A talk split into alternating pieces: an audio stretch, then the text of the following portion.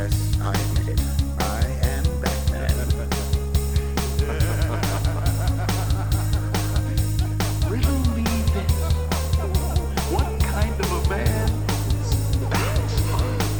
Hello and welcome to episode two of Screen 17 podcast with myself, Ray Hogg, Ed Bolton, and Rob Mullen. And uh, how are you guys? How are things going? Long time no chat. Good, yeah. How are you Yeah. guys? Good. I shortened Ed's name every time. so it was Edward first, now it's Eddie, and now it's Ed. E. It's just going to be E Bolton. Ed, Ed, Eddie, the, sh- the man. Um, yeah, so we're taking over. Episode two is going to be uh, part two of this Batman Isolation Challenge uh, kind of questionnaire. So I don't know, Eddie, if you want to jog the memories of people who might not have heard us last time. Uh, yeah, so we're we are doing a second part now of thirty-one questions, um, which is all related to uh, your favorite Batman items, characters, um, episodes, etc., etc. So e- Mm. everything we could um, consider uh, for our love for Batman. That's kind of where we're going with this. So um, so we can just have them all in one nice, neat little package. And, uh, And uh, I thought this was a very inclusive community, but it turns out from some of my answers last week that if you choose certain genres of Batman, you will be ostracized. It wasn't genres, it was the same show for every answer. People just need to give it a chance. Well, let's let's see how many times. I think we did, we need to start doing a drinking game for every time Gotham's brought up. Gotham bingo. Yeah, I think that, that needs to be a separate podcast altogether.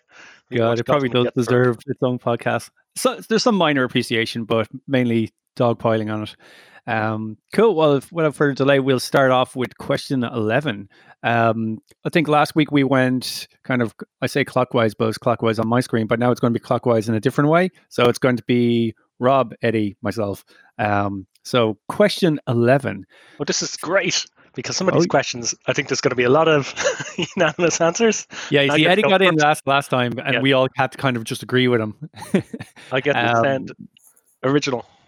No, you will no. have to agree with me anyway. You'll just have to change your answer after you've said it. Yeah, that's true. There was a little bit of last minute kind of I need to need more content here. Um, cool. So number eleven, Rob, favorite Batman voice actor. Well, who else could it possibly be, to be honest? it Has to be know. Kevin Keep Conroy. Yep, Um, true. he is the one and only. He has the uh, idyllic Batman and Bruce Wayne voice. Um, he doesn't have the crazy guttural Christian Bale going on, but he still has a unique difference Mm. between his Batman and his Bruce Wayne voice. He sounds sort of debonair as Bruce Wayne, the sort of look, come and lucky guy. Um, yeah, he's good. He even sounds intimidating as Batman without it being just this harsh kind of in the back of the throat scream thing. Um, yeah. Yeah, just what a great voice actor. yeah. I think uh, like with with Kevin Conroy. I mean, my only comment I had on it here was it's who you think of when you think of Batman in animated form. It that is the voice that most people I would say have in their head. Whether it's you were a watcher of the animated series or did you um only got introduced in Justice League, or even if you watch Superman, like the animated series, like that was the voice you heard, or if you're exclusively like a gamer from the Arkham games, um, like that just is Batman. Yeah, like that's a good way to put it. I, I'm trying to think back now. Which did I see first? Did I see the cartoon first, or did I see Batman '89? And I feel like I might have seen some of the cartoon before I ever saw the movie. Oh, really? Um, given I was two years old when the movie came out, so probably a little while before my parents let me see it. Um, Probably, yeah. cartoons. You not have been one. Okay, You not only the one. movie. No. Well, well, what month did it come out? May. May. Okay, yeah, so one and a half. Yeah, that's crazy. Hmm. Yeah, what about I- you, Eddie? Is, is it going to be unanimous across the board here? Um, yeah, I mean it's it's it's Kevin Conroy because um, that's who you know. Just people of our generation, especially, we grew up with nearly him as our Batman. Never mind uh, live action. It was just Hmm. this guy is the voice of Batman, and um, I remember um, when the Dark Knight was coming out, they brought out um, a, like a in between uh, animated film, so it was like set between the events of Batman Begins and Dark Knight. It's very loosely set Is between that them. the Gotham Knight thing? Gotham Knights, yeah, Yeah, yeah. It's like it's like the Animatrix. yeah, Yeah. Uh, I think some of the same artists um, worked on it. Cool. Um, and Kevin Conroy was brought back as Batman, which was a big deal at the time. And I remember going, oh, I remember reading on of it because I was, you know, so such a massive fan of Batman Begins, was dying for the Dark Knight, Hmm. and um, I was so I was keeping tabs on it, and I, you know, heard the name Kevin Conroy, and at this point, my fandom for Batman was very much lapsed. Um, and I was just getting back into it after Batman Begins came out, and I went, Kevin Conroy, Kevin Conroy.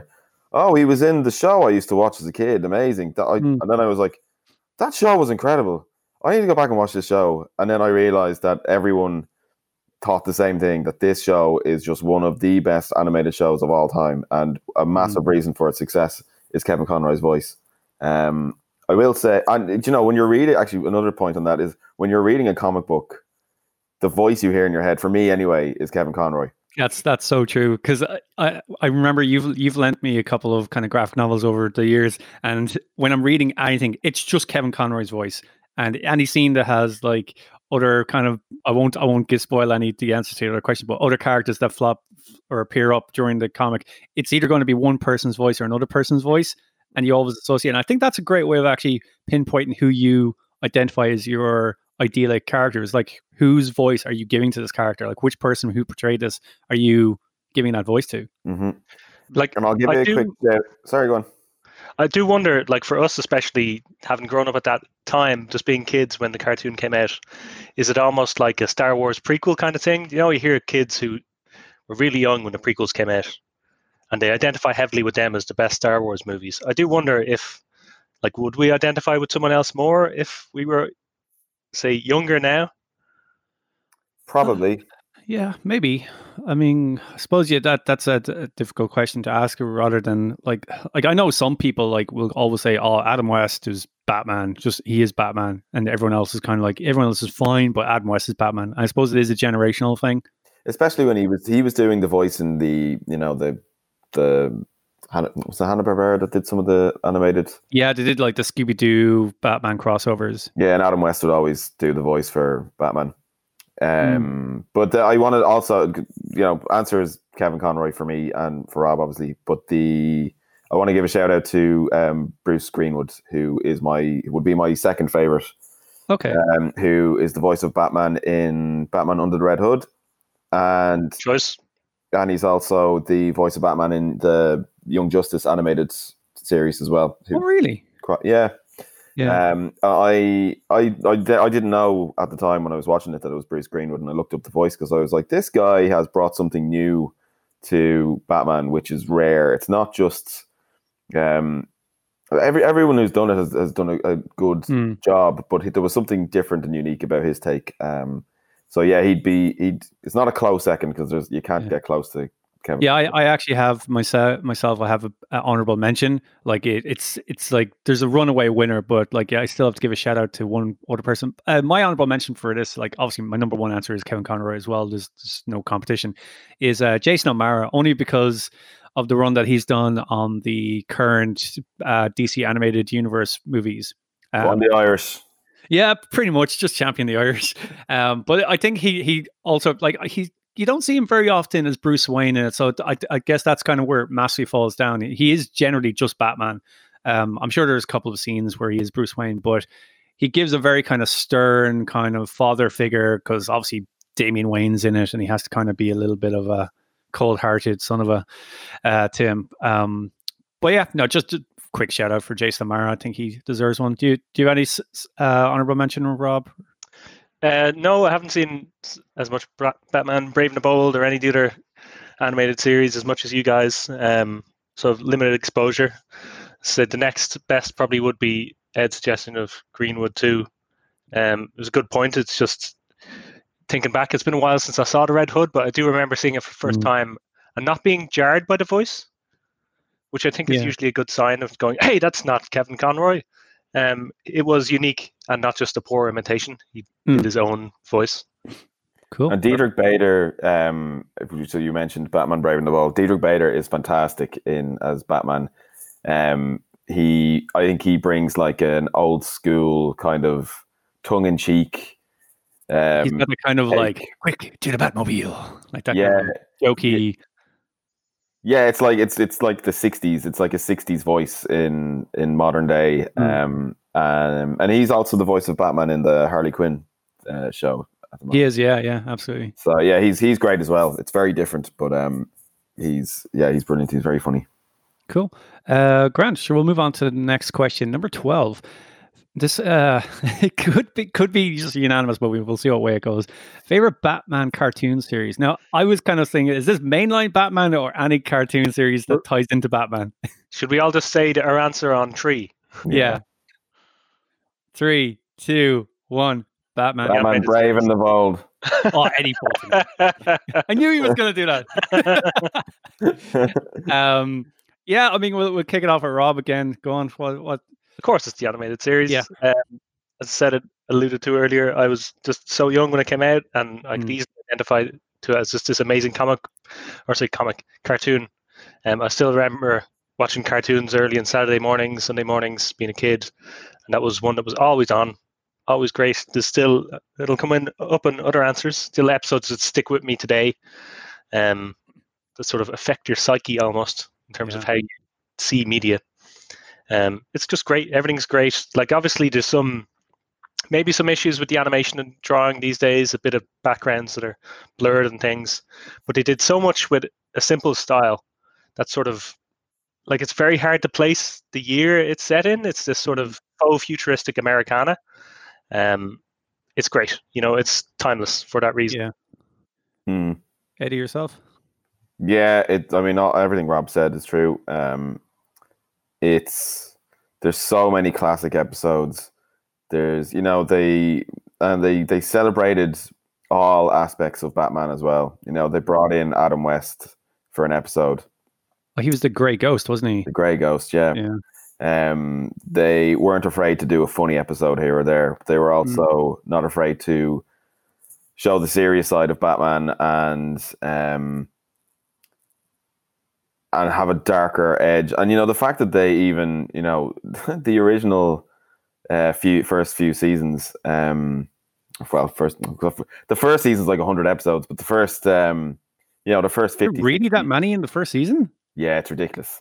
What? Um, yeah, and then there's like then yeah. there's like 15 in season two. It doesn't make any sense. Yeah. oh my god! it's only three seasons, isn't it? But it feels like there's so many. I think there's like, like- two. There's two seasons of Batman the animated series, and then there's two seasons of the new Batman Adventures. That's the one um, with Robin in it. Yeah, Mm. um, but like they originally drew on black paper, so that and then would fill in the light itself, Yeah. which you know when you look at it, it just it's it's something different. It's something um, I don't think anyone's ever seen before. Didn't that, that? like, um, That's a good point. Like, sorry, Ray. That's a good point. Just with the light, like that opening, almost cinematic run at the start of the cartoon with the light and the bat signal shining is just brilliant. Hmm. You know, Yeah. and that like that team music as well. Just it it all blends in so well.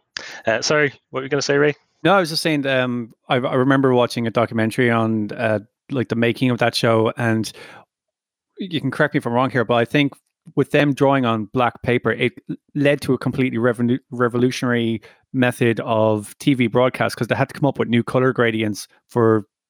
Because uh, because it was so black, like it was like the blackest thing they had on TV. They had to come up with a new way of broadcasting this color, and I don't know the technical aspects. I'm not even going to pretend like I know what what was involved, but it, it revolutionized the way that broadcast television could broadcast certain colors, and I guess kind of increased fidelity in, in animation going forward because now they could use this darker spectrum um, for animated shows.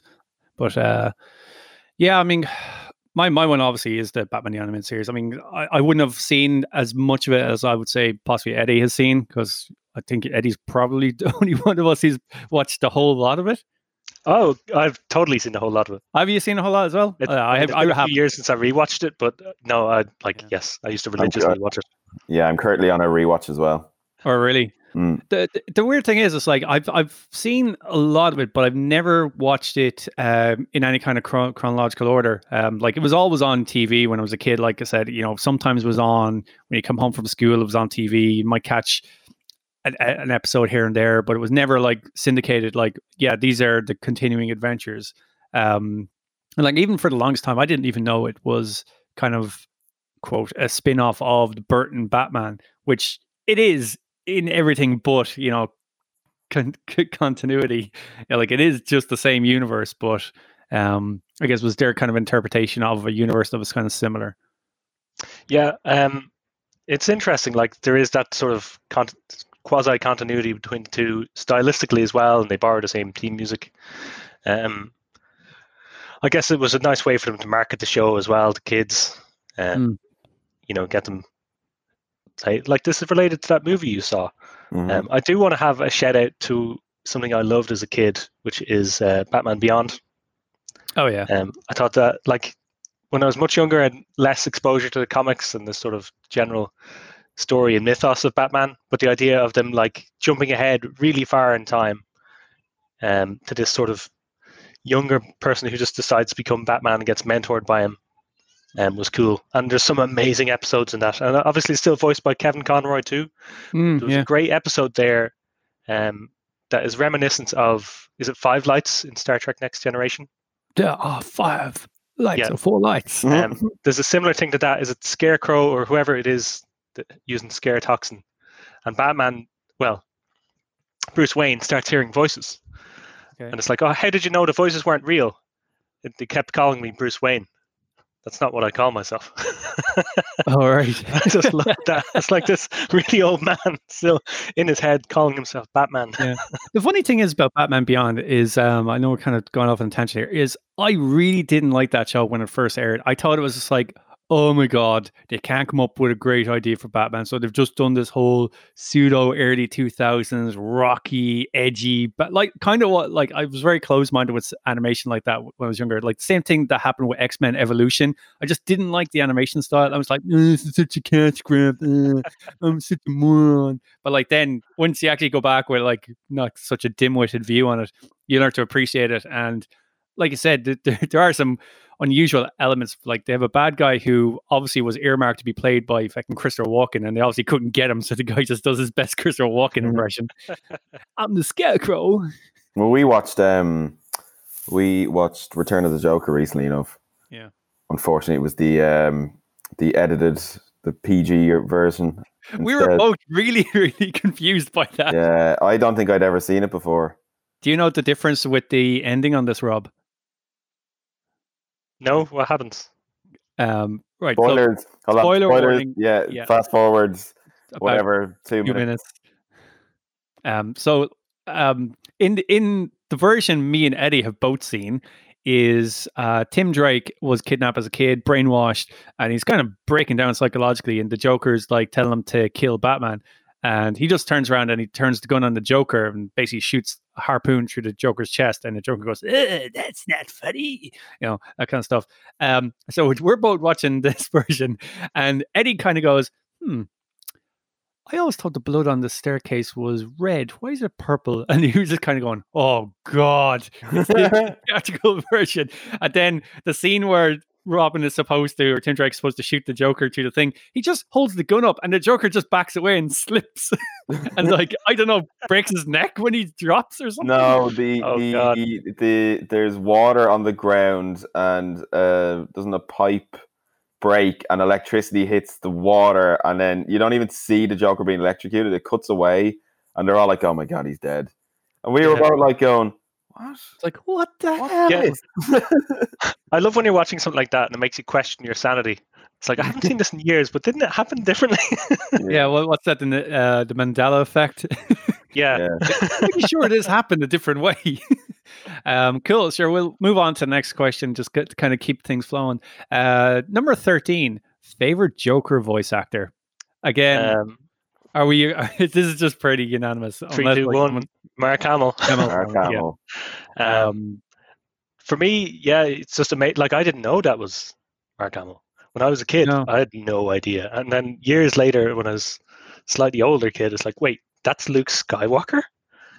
Like obviously now you can really hear Yeah. the twang of his voice, but um, it's just it's something else entirely. Like I remember him on an interview explaining how he did the voice. Like he would drive to the studio and he'd have to sing the whole way, just to warm up his voice. Really? Like be singing all these songs just so he could get prepared for the laugh. He said that's one of the hardest things is you're doing these interviews and people are like, oh, dude, do the laugh, do the laugh. It's like no, that, that takes like so much preparation of my voice. Yeah. it's, so it's like it's like going into like a powerlifting or something without like warming up first, or like Yeah. doing a sprint without like stretching your calves. It's like Exactly. no, I'll kill myself. Brilliant. Yeah, Um, it's yeah, it's truly iconic. Uh, the one and only use of that word we get. Yeah, Um, one, one, one per podcast. Rob used it. one per podcast. I use- bastard. Stick it on the board. Um, Um, what more can yeah, I say? yeah. I mean, like, uh, I, I assume you're up in that camp as well, Ed. Oh yeah, it's it's Mark Yeah. Hamill. Um, again, there'd be there'd be another shout out um, from uh, Under the Red Hood. Uh, Mm. It's John DiMaggio who played the Joker in that. I thought again he brought something different, um, but it was still the Joker.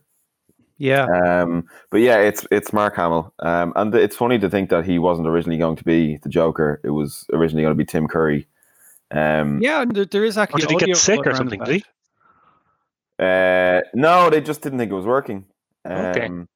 There is, I can't find the actual episode, um, but there is one scene in it in the animated series where I think they're in an amusement park, a abandoned amusement park, as you know, as is the Joker's want. Um, and one of them is going into like it's the Tunnel of Love or something, and you or the, the House of Horrors, I can't remember which, and you can hear Tim Curry's Joker laugh in that one clip. Yeah, Oh, wow. I'll That's send good. it on you. I'll I send mean, it on to you guys after this. Yeah, I mean, the funny thing is, is like when, when you say We'll put in the show notes. We'll put in the show notes. the funny thing about Tim Curry, I wonder was the, I wonder was that a lazy? Oh, there's a flying ant on my window. Um, was Ant-Man. that a lazy? What? Ant-Man. Yeah, looks as a little ant there with wings. Um, he's on the outside, thankfully.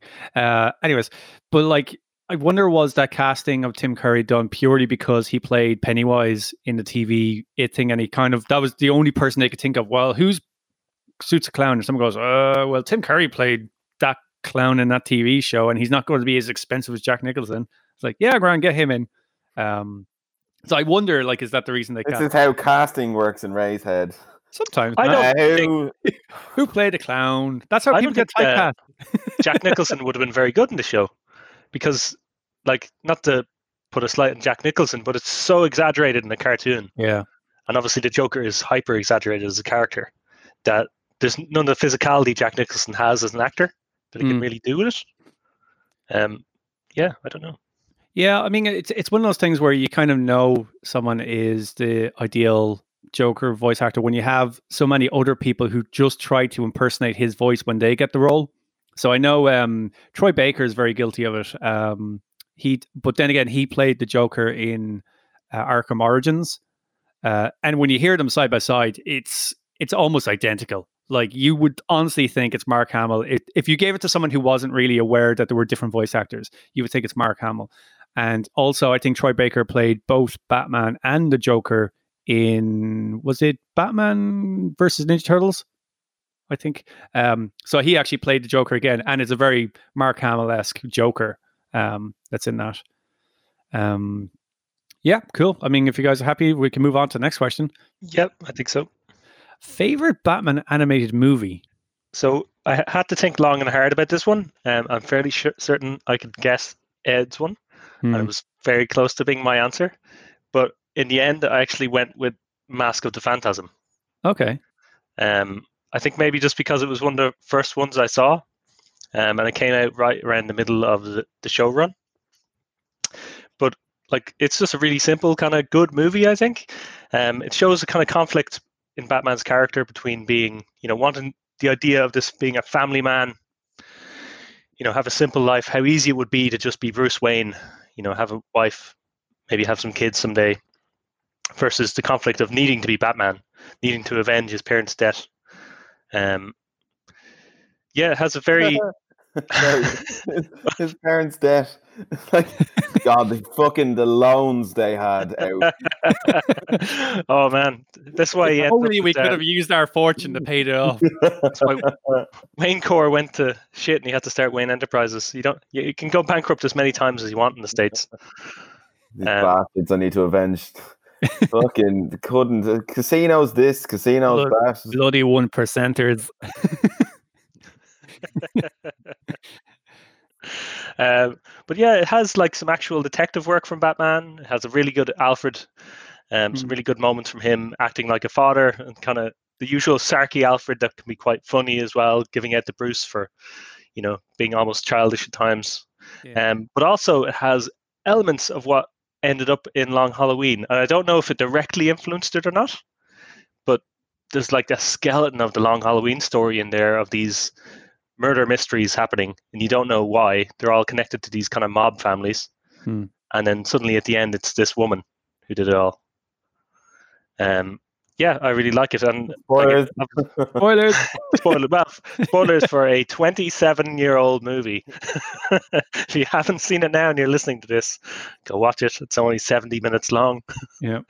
um yeah i just i really like it Cool. Uh, Eddie, what about you? uh, Mystery of the Batwoman. Really? Uh, No, you never know with you. that's it's a that's a that's a very poor film. Um, I think we watched that um, about a year or two ago, and we were both like, "This is It's not dreadful." good. It's not good. Um, my, I mean, this wasn't easy. Um, Mask of the Phantasm is, it's hard not to pick it, but my, my choice that I've mentioned a few times is Under the Red Hood. Hmm. Um, it's, it took, and I've never read the, I've never read the issues, um, for the story, but uh, from a- anyone I've ever heard talk about it, the film is far superior to the story in the comic books. Hmm. Um, and it tells a really personal story. Um, like Rob was mentioning with Mask of the Phantasm, you know, it it it examines Bruce Wayne, Batman, the motives, and why he does what he does, and how he does what he does. Um, and it examines all of that in a very personal way. Um, and it's yeah, it's I, it's flawless. I, I I need to revisit. I haven't watched it in a long time, but I, I need to go back and rewatch it again. But it's um, it's it's an, it's an incredible piece of of um animation, and um, I don't think they've topped it since. They haven't come close to it since. Yeah. yeah I mean, i'll uh, definitely say sorry that yeah, go on. the animation in Mhm. under the red hood is much better than mask of the phantasm Yeah, I, Yeah, I there's think lot- uh, like well, under the red hood, um, it's similar to yourself, it's, I think it's the first time I was actually blown away by one of the DC animated movies. Mm. Like when I was just like, God, this is actually a really good story.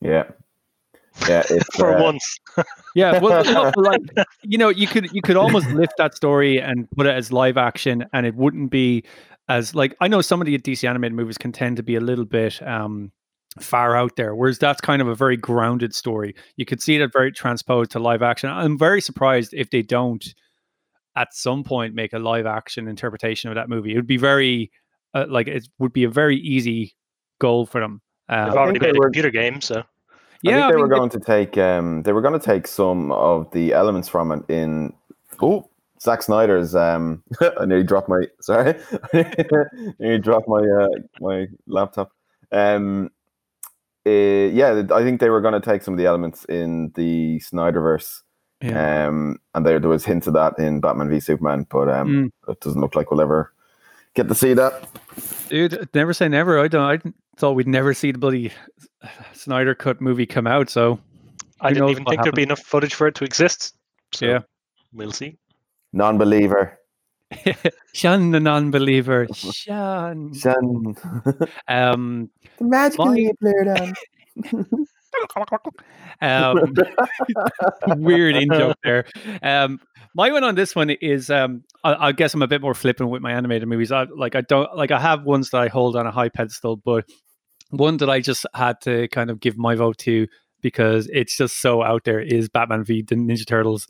Purely because one only only really because of well the voice acting is great in it. The turtles are fantastic like the turtle i love ninja turtles. But there was one scene in it where me and eddie watched this together and we turned to each other and we were like how is this happening? It was batman facing off against shredder on like a metallic catwalk or walkway or something like that and we were just looking at each other going batman versus shredder and it was like shredder and batman were going full throw and they didn't do this dumbed down shredder thing where he was falling shredder was properly you know holding his own against batman and batman's like ah ninjutsu uh," and shredder's like oh the art of this uh. and the two of them were like properly you know one for one matching each other obviously batman had a little bit more of a advantage over him but like just seeing something like that in animated form like that type of crossover treated kind of not as a joke, but as a kind of very serious DC animated movie. Because sometimes these things tend to be like joke crossovers, kind of like, uh, say, like Batman and Scooby Doo or fucking Power Rangers and then Ninja Turtles, like that type of thing. But it was just one of those movies I was like, wow, this is fantastic. I would love to see more of this type of thing, even though I know it's not canon to anything else. It's just a one shot movie. What are you But talking about? Of course it can. Well, they are uh, fair enough. Um, but then again, Ninja Turtles are in the Daredevil universe. Oh, Are they? I thought they were just supposed to be a piss take. uh, well, they are. They're they're, they're um, a lifted idea of Daredevil. So basically, um, they're both created from the same accident. So Daredevil gets blinded from the mutagen, Oh, and then the yeah, yeah, mutagen yeah. goes down the drain and affects the turtles. Uh, they're both raised by a person with ninja skills with a wood name. So you have Splinter, and then you have Stick, and You then the foot and the hand. the foot and the hand. Yeah. Did you not notice, Eddie? Yep. Well, the, the writers of the writers of TMNT did that specifically to take the piss out of Daredevil. Yeah. Really? Yeah. Mm. my God.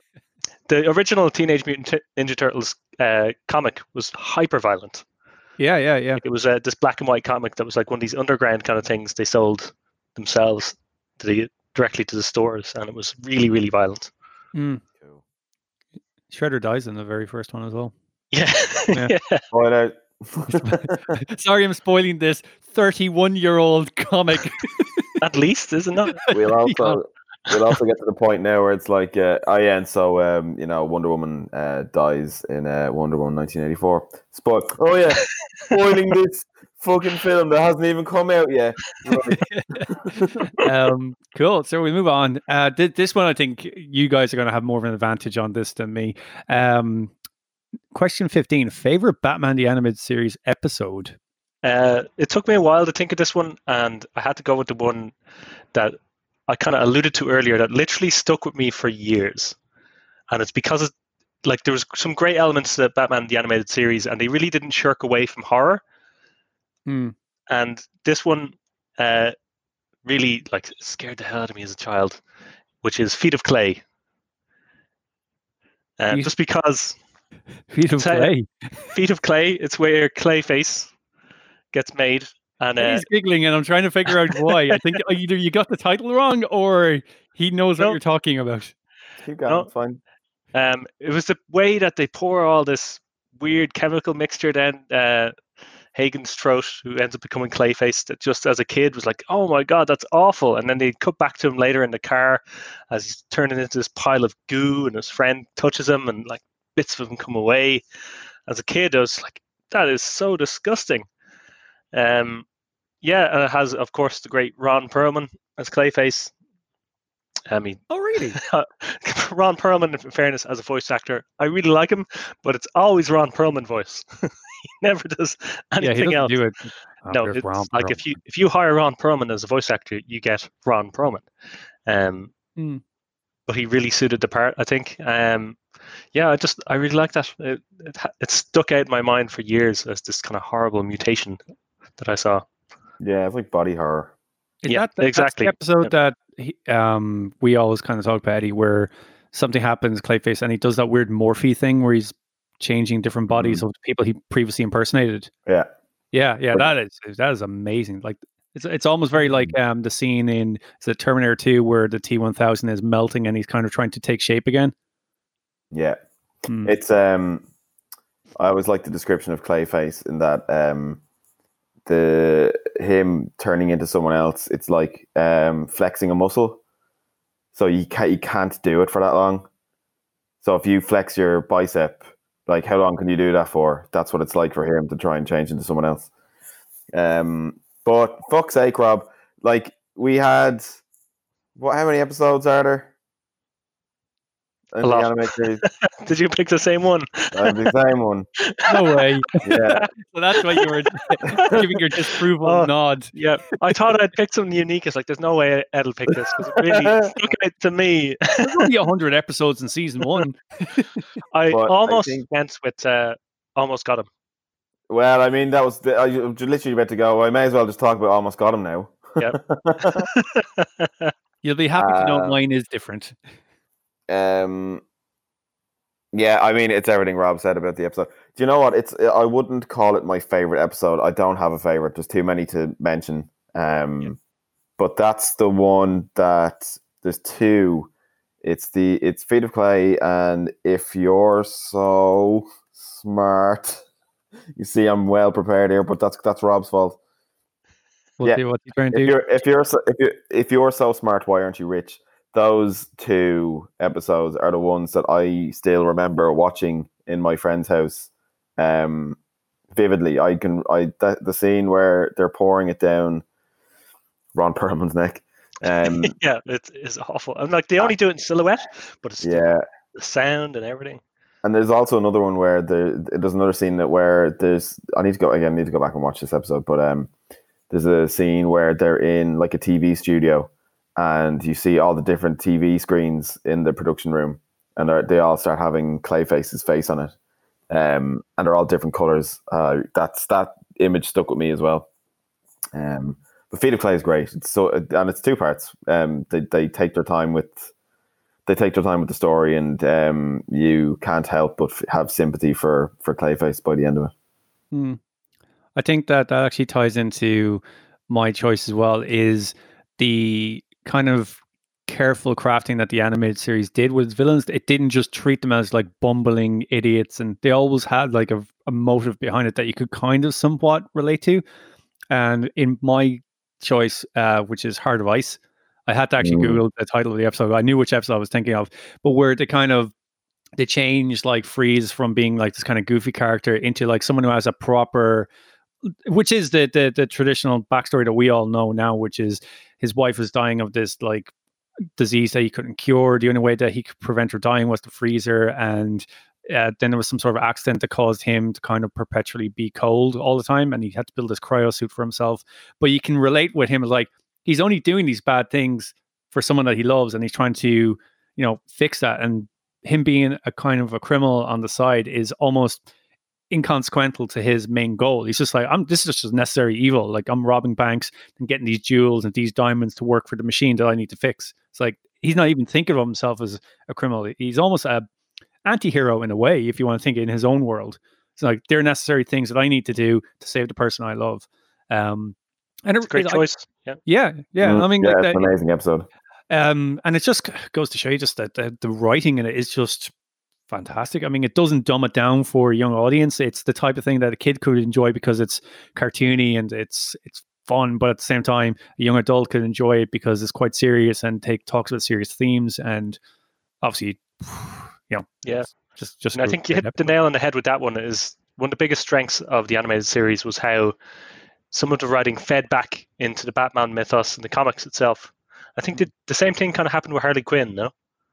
Uh, yeah, because Uh, she was only created for the animated series, as far as Yeah. I'm aware.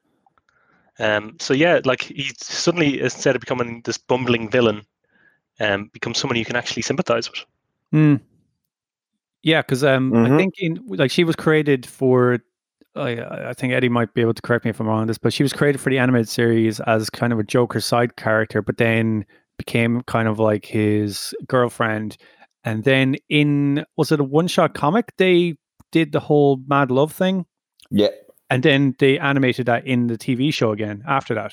But like the, I think uh, is it Mad Love was supposed to kind of hint that she had like a miscarriage or something, was it? Or God, I don't know. I need to. I need to read it again. yeah, maybe I, I, I can't really like confirm that, but I know that there was it was a bit more serious, and they had to tone it down obviously for the animated series. Um, but it did. It showed you like that whole kind of abusive relationship where the Joker just didn't care about her. Like he was literally just smacking her around the place, and like all he cares about is Batman. And I think that that kind of one shot comic, which was fed by the TV series, kind of created the current uh, embodiment of Harley Quinn as the independent breakaway from the abusive partner kind of character. Um, so yeah, the animated series has a lot to kind of contribute towards canon and lore for Batman. I think. Absolutely. Yep. Yeah. Yep. So I think we should probably move on. Otherwise, Yeah. we're going to end up just talking about every episode. Yeah, all 100 in the first season. Let's Um, let Ed go first here. Yeah, so I yeah. don't steal his answer again. yeah, this No, could be a no, weird no. Um, number 16, your favorite Robin. I okay. I found this one pretty hard because I don't really love Robin as a character. Mm, Um, I just Batman to me works better when maybe he has a team there, but like in the moment he's on his own. Yeah. Um, and I think a lot of the better stories do be told with Batman sort of struggling himself. Like the whole point is that he doesn't have a family. But I guess that's it. Is you know it's supposed to be character growth, so he gets his family around him and still becomes the Dark Knight. Um, so I decided to go with something a little bit more quirky as an answer and went with Carrie Kelly, who Oh, nice. appears in The Dark Knight Returns. Um, just because, like that, she's a bit of a strange Robin. Um, she's more sarcastic and interesting, kind of as well, like a good self-driven female Robin. Um, yeah, that kind of interesting, good impetus there for Batman to become Batman again too. Okay, cool. Uh, Eddie? Um, I mean, not dissimilar to Rob. I like Robin. He's. I don't think I've given him a chance. Maybe is part of it because, um, yeah, like you said, Rob, I kind of prefer Batman when he's on his own. But um, excuse me. Um, my answer is um based on the one I've known the longest. Um, and maybe it's not fair because I actually prefer the character he becomes, but it's Dick Grayson. Okay. Um, and yeah, he's just he's he's always been around for you know nearly as long as Batman's been around. Mm. Um, and whenever someone you know, if I think of Robin, I think of Dick Grayson. I don't think of Tim Drake. Um, Yeah. You're you're dead right, and I I was very tempted to do the same, and I think I do prefer Nightwing to yeah. him as Robin. Like, he's a Yeah, great he's- character. he brings some levity to you know a very dark and brooding character in Batman um, when he's portrayed that way, um, which is needed. And I do like um, I do like Dick Grayson in the animated series we've talked a lot about today. Um, he again he brings a lot of levity to um, this dark brooding force of nature um, in the night, and it uh, it works it works very well and. Um, yeah, I can't. I can't. Yeah, Tim Drake's great. I, I like he'd, he'd be my number two, but um, yeah, I guess I, I, I- can't pick anyone bar Dick Grayson because one, I probably just don't know enough about the other Robins, um, and two, Damian is a prick. So Yeah, I mean that's something I think everyone can agree on. Like, um, my I don't my I'm kind of split between two as well. Like similar to Eddie, like I, I like Dick Grayson purely because he does kind of have more of thought put into his character. Like you know, he has a future, he has a past, and he's kind of more developed. Tim Drake is is grand. I, I guess Tim Tim Drake is the one that goes on to um Titans, isn't he? He's like the main Robin in Titans. Yeah. So I kind of I prefer him when he becomes part of the Titans, but in the kind of Batman world, I think Dick Grayson, like Ed said, gives Batman that kind of levity to bounce off. So Batman's the stern leader, trainer, whereas Dick Grayson kind of has his own approach. Like he's still learning all the lessons, but you know, you know, I, he can enjoy it a bit more. Like he's he's out for s- similar thing. He's out for vengeance, but he's not going to let it totally consume him. Um, he's still willing to have a life. He's still willing to have friends. Whereas Batman's a bit more like, no, this is my mission, and you guys are my soldiers, almost in a in a way. Um, so I guess yeah, I'm, I'm kind of agree, agreeing with Eddie saying Dick Grayson for for that one. So what you're saying is you love Dick. I, I like Dick Grayson, yeah. I'm just disappointed no one chose Burt Ward. He's Dick Grayson. He's Dick Grayson. Yeah, but like have to give special shout out to the man who was like the pun hero. Holy Yeah, like- metal. Holy homicide was actually one of used. Oh god, the one that, Jesus, uh, the one that always I always hate, and I know it's done as a nod to the '66 Batman, was in Batman and Robin, No, where forever. they're, they're Forever. forever, where they're Yeah. on the bloody island, and Robin's climbing up, and he goes, "Holy rusted metal, Batman!" And he turns around, and goes, "What? Rusted metal? There's there's holes everywhere." He's just like, "All right." I was just The like, metal, it's all rusty and there's holes in it. Oh god. "Oh, put me out of my misery." The st- imagine the screenwriter screenwriters going, "This is genius." they You know probably what thought, they'll "Yeah, love? this- no one's going to get this. Easter egg." In fairness, um, I've I've heard other podcasts talking about that bit, and um, anyone, Batman Forever is the only Batman film I've not seen in a cinema. Uh, but apparently, when that came out, everyone laughed very hard at the Holy Rusted Metal. Um, God. But is that a kind of like a Blind. cringe laugh? Like, oh. um, Grant, sure, we'll move on to the next qu- question to kind of keep it going. Uh, this is one I kind of struggle with. So, question 17 favorite Bat family member that isn't Robin? Yeah, I found this kind of difficult too, and I ended up going with Oracle, not Batgirl, but Yeah. Oracle specifically. Um, Okay. cool. There's a lot of things to like about her. Um, I think the fact that she is like the power of knowledge for the team of Batman. Like she is literally, she have a PhD in Criminology, isn't it? Or information science or whatever. Basically, allows you to become a librarian. Um, so she has all this knowledge, all this skill, this technical know-how that she Hmm. can use to fight crime. But she doesn't do it directly. Now, I don't love how she was disabled. I don't particularly like Killing Joke. Um, kind of annoys me as a comic. Uh, but they at least portray someone who's disabled as a superhero.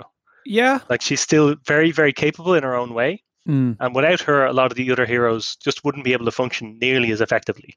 yeah. Mhm. Um, I think that's her power, and it, like it really shows. Maybe I'm sure there's been other disabled heroes before, maybe, but they've kept her disabled for the most part, at least. Um, and it's just it's shown as this kind of person who is effective in her own way, Mm. really, really powerful, without having to be this physical powerhouse.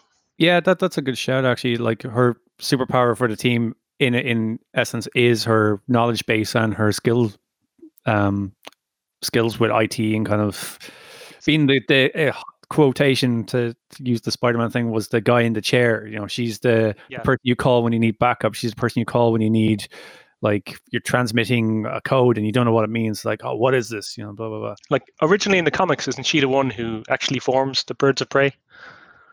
i think so actually yeah So Yeah, she she's is. up, yeah like so she's extremely powerful as this woman who just unfortunately can only sit and kind of monitor the entire city or i guess the world when it comes to justice league Hmm. but yeah i just think she Yeah, is the check it best most interesting person in the batman family cool Delhi. Were you um were you saying Ray?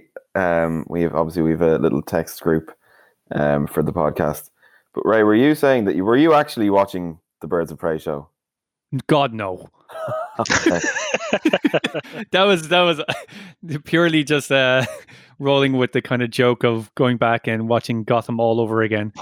Um I mean I I isn't there a live action version of the Joker in that series? yeah, Mark. How, there is for like A flashback scene or something, isn't it? yeah at the very start. There's also a Batman in it. Um, Really? Yeah, and I think Wow. they use they use one of the um one of the live action. Uh, obviously live action, but they use one of the suits from the films. Like Keaton suit or something. Yeah, I can't remember which it is, but um, Mark Hamill it does the voice of the Joker Really? uh, in it. Yeah, I think, Crazy. he just, I think he just laughs, but it's Mark Hamill laughing. Yeah. Um, it's worth it's worth watching for that scene. Uh, Yeah. that, I wouldn't say up on youtube I, exactly. Just watch the just watch that scene. I think I'll just pull it up on YouTube later. Yeah. Um, What about you, Eddie? Favorite uh, Bat family member that isn't Robin? uh, Alfred, who I'm considering part of the Bat family. Yeah. Um, sure. oh uh, yeah i totally agree Definitely is.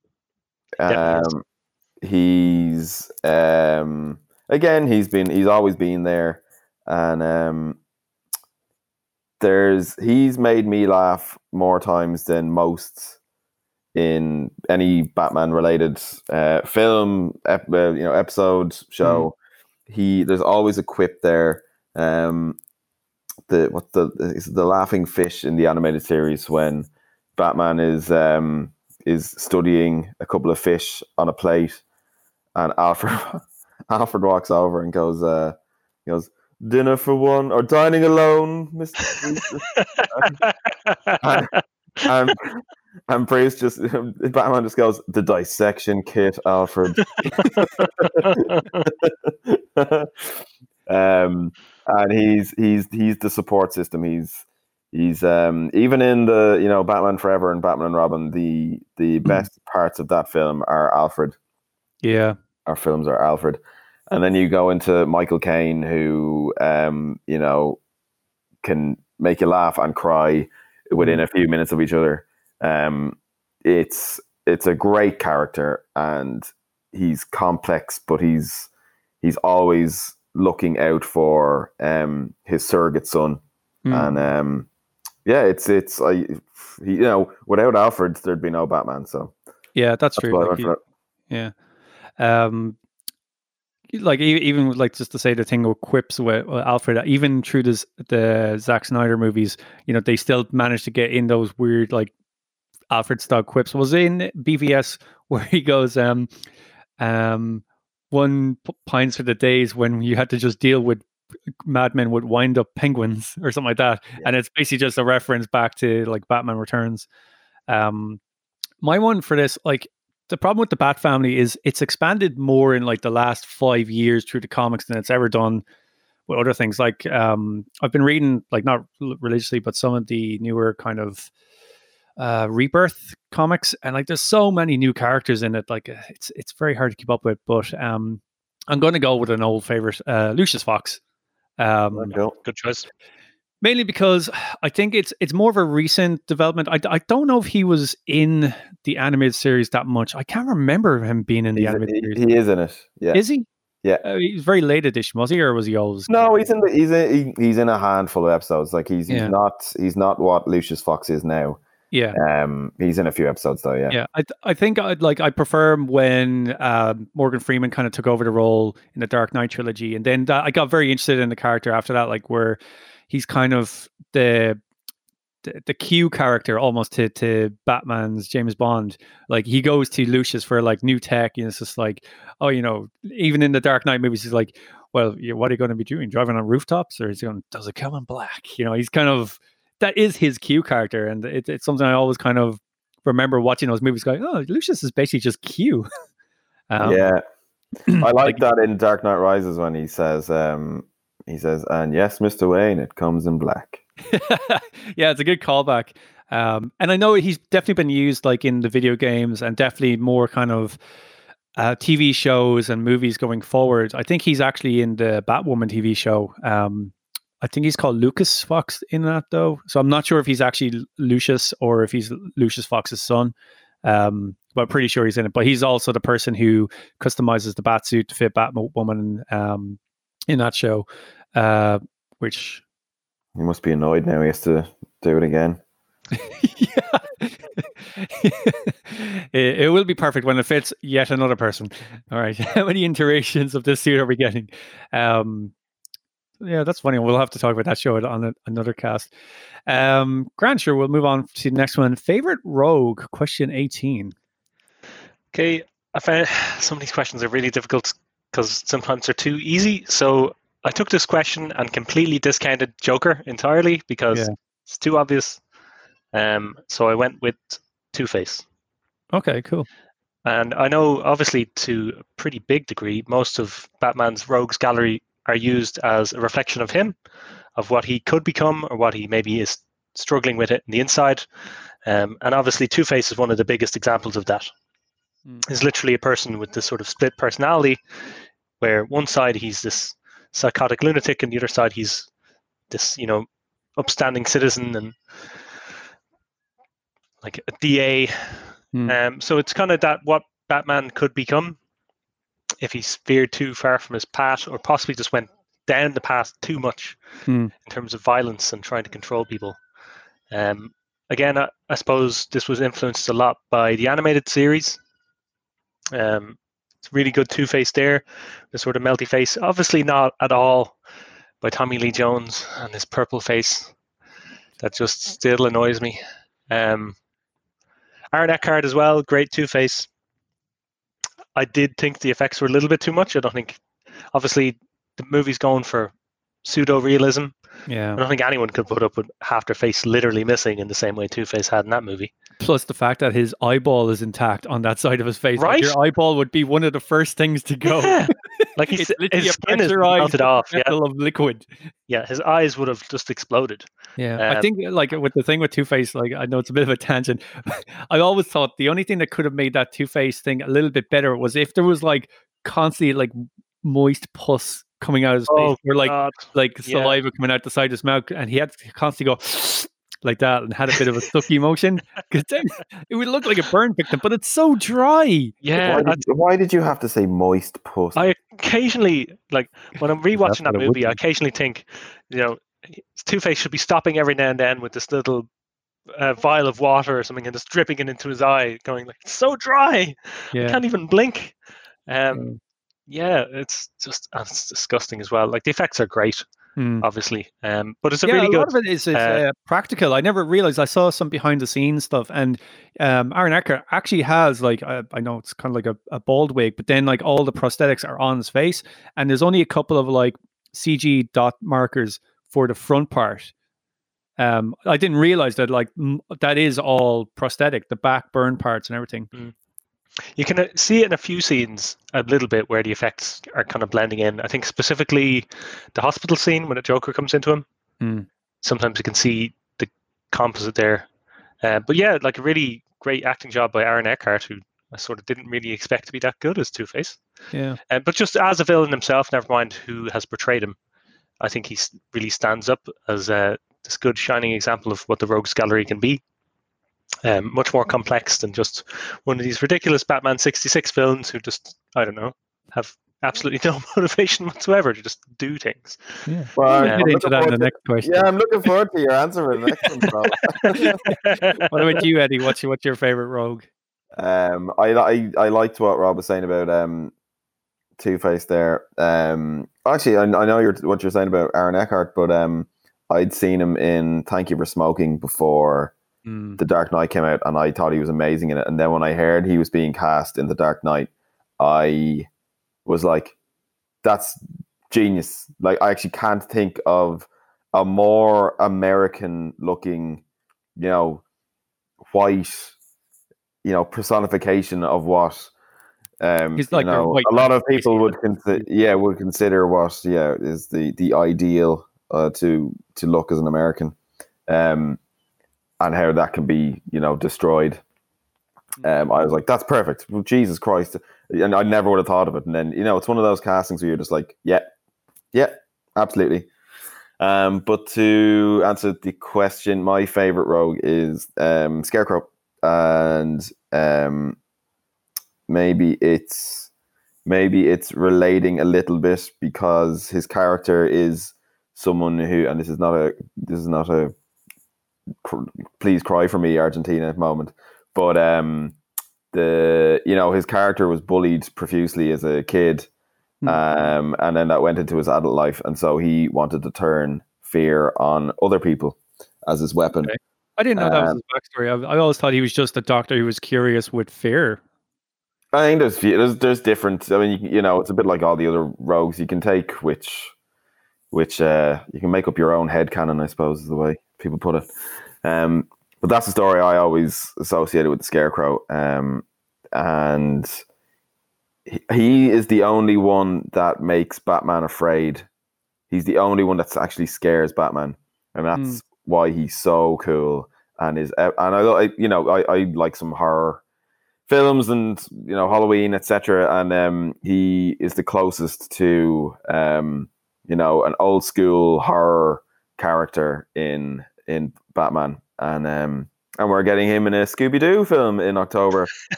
Scooby Doo versus the Scarecrow from Batman. Crazy. Right. Can I just give uh, an honorable mention to the Scarecrow in the Arkham series?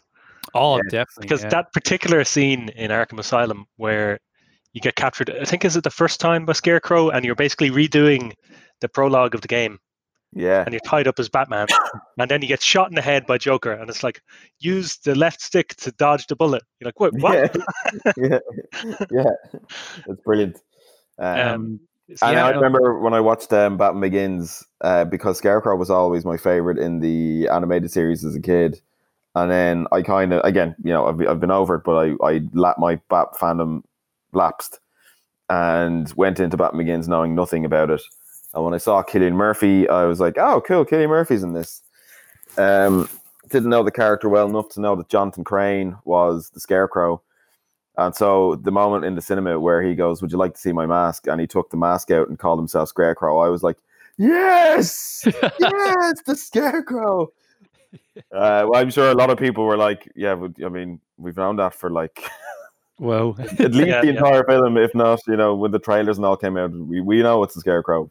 Yeah, I, I, completely agree. I think he was missing a little bit from uh, the other two movies where he's hinted at. Obviously, he shows up at the start of Dark Knight, um, and then he's like the the judge yeah. in Dark Knight Rises. Yeah. Um, there wasn't enough time to portray him again. I guess we had other villains to Mm. move on to, but yeah, I I just I like Cillian Murphy. I think I would have been happy to see more of him in the movies. Yeah. That's it. I, and I think there's room for that character to be used in live action film again. It's not like it's it's not so iconic now that it can't be redone, um, Mm. which is good and bad. But um, hopefully, it means we'll get another version. Deadly. Um, my one is um, I was kind of torn between a villain that I touched on earlier on and one that I just like because of his silliness. Um, like I love, I love uh, Mister Freeze. Um, like it's just fantastic villain. I li- like his backstory, but I, I think for this one I have to just choose Riddler. I just like the character. He's goofy. Like he could he could be translated from being hyper goofy to incredibly serious and almost kind of um like menacing.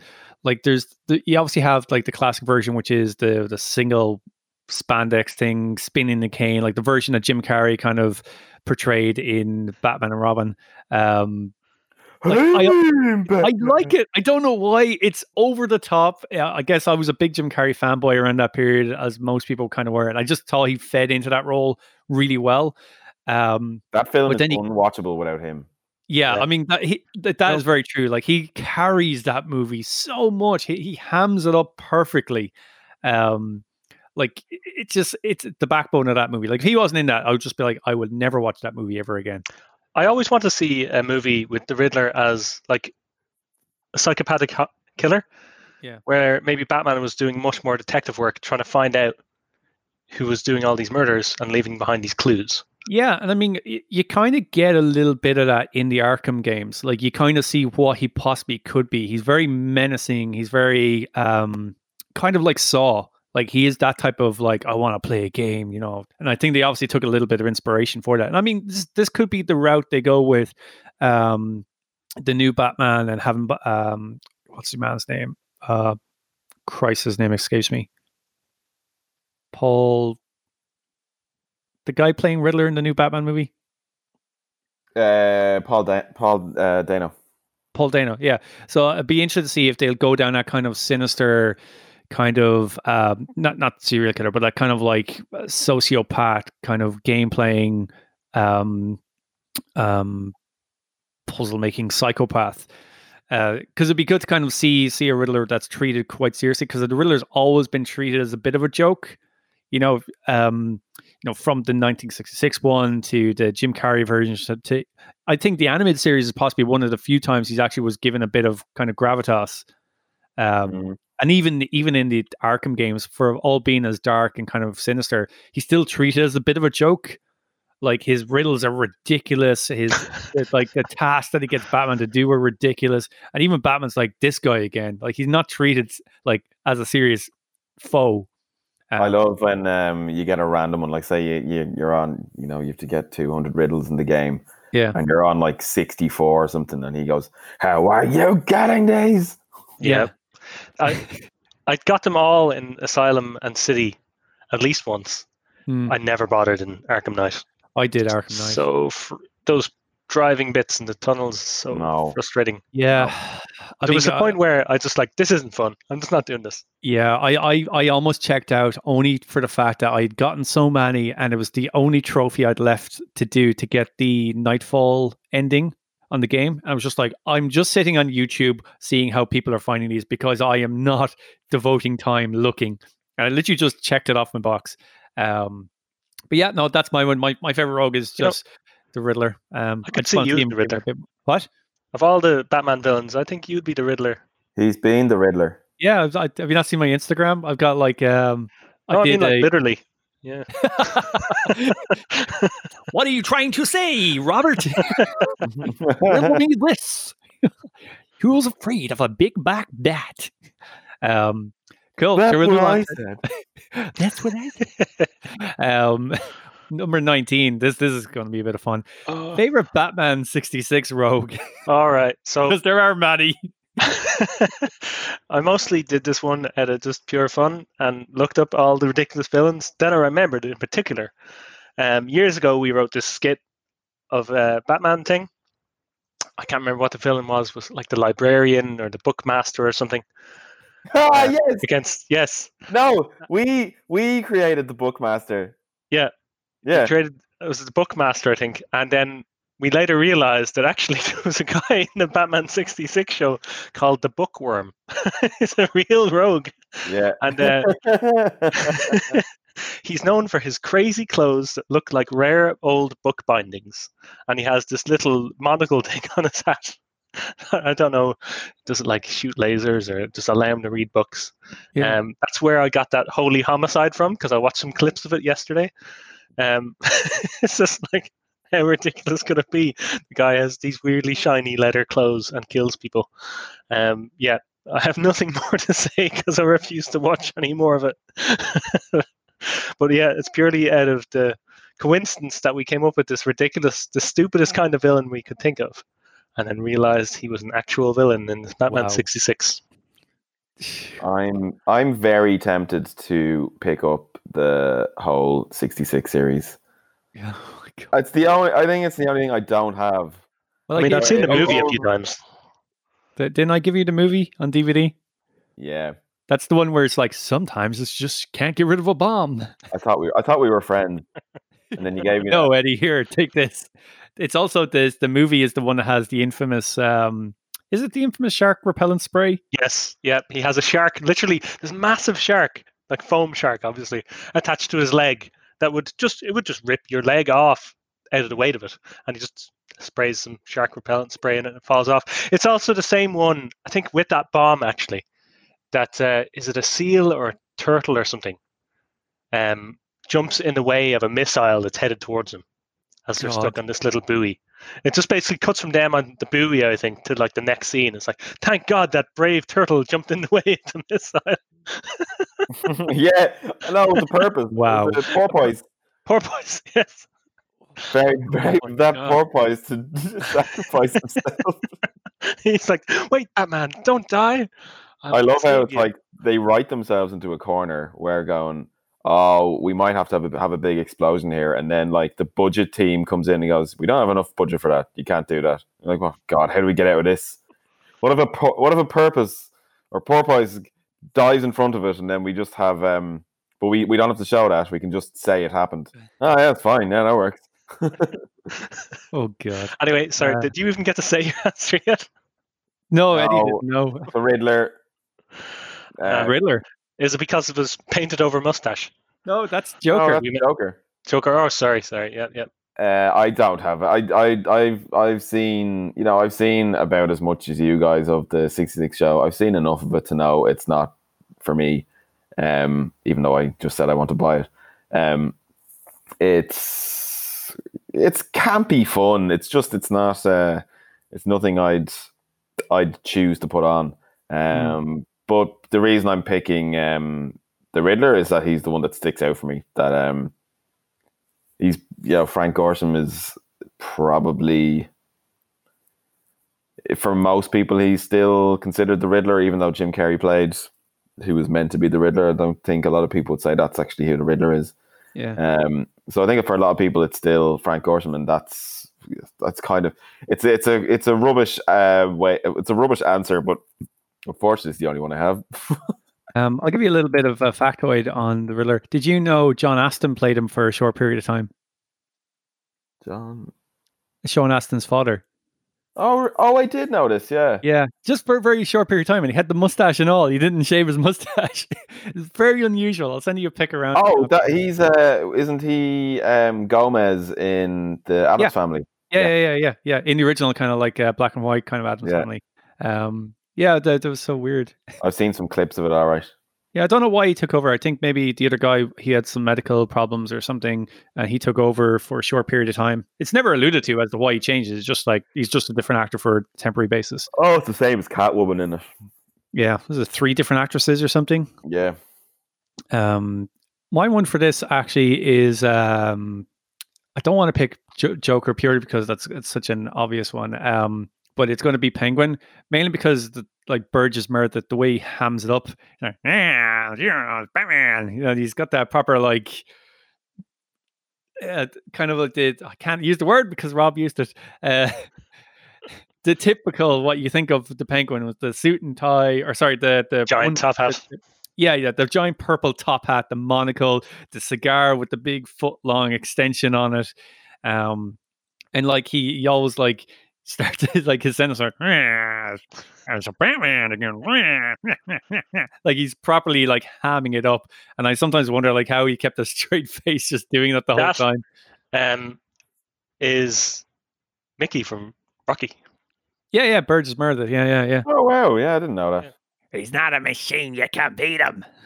You're gonna shoot at Grease Lightning. He's also in um is a grumpy old man as the grandfather, like the uh, the old pop fella, the Fisher guy. I don't know if any of you guys have ever seen Grumpy Old Man. Uh, not No. since not since I was probably six or something. Yeah. So the penguin for me.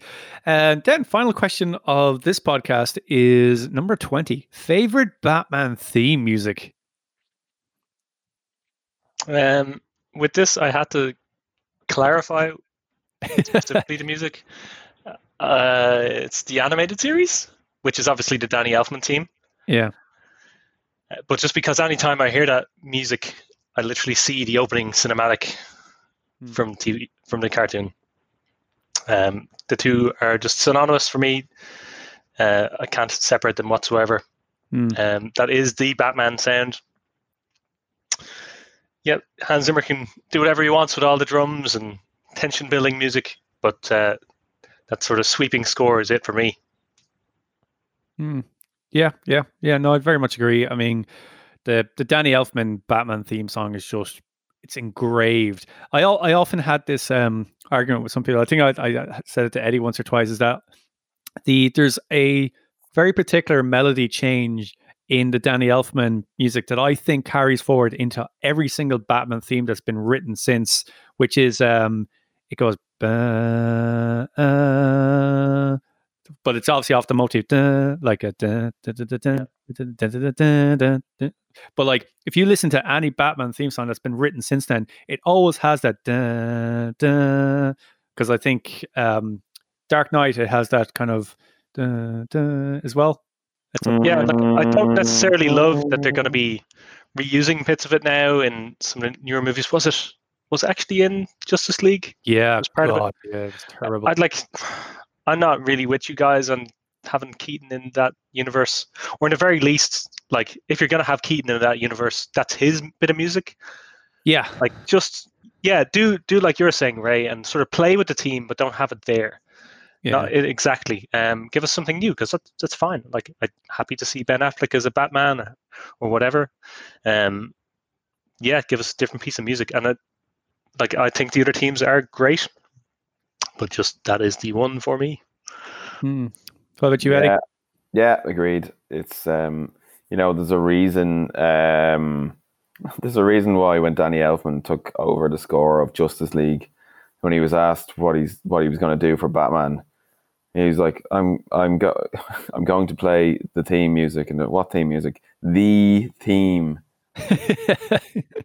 Um, so he's uh, yeah, it's um, oh, how do I how do I rephrase? It's uh, it's a very notable piece of music that that um is uh, everyone knows it and associates it with um with Mm. Batman.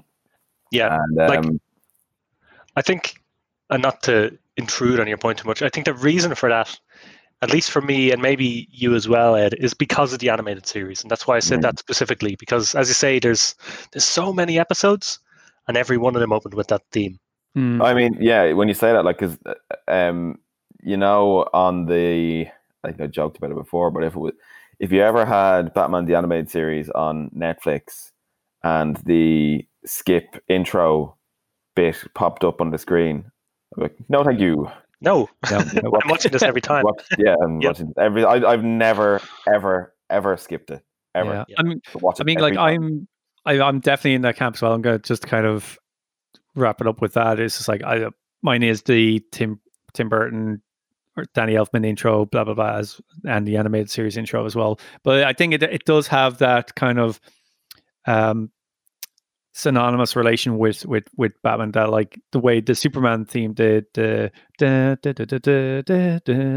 like you once you hear that everyone just goes that's Superman now maybe not to the same extent that if you played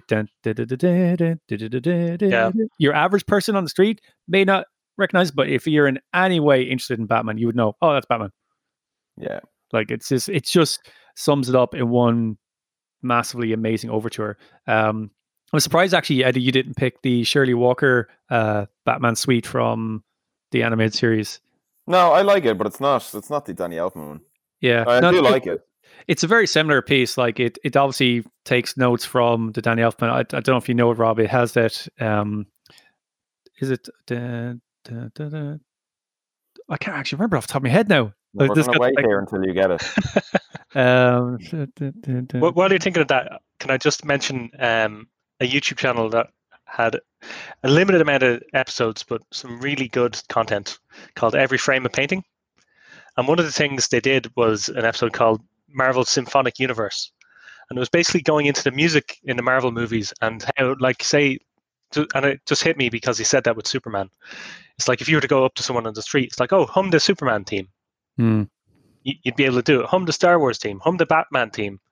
And one of the failings of the Marvel universe is that because everything's been so homogenized to fit together into this one big piece, there's no outstanding music that you can think, oh, I'm going to hum, you know, the Iron Man theme.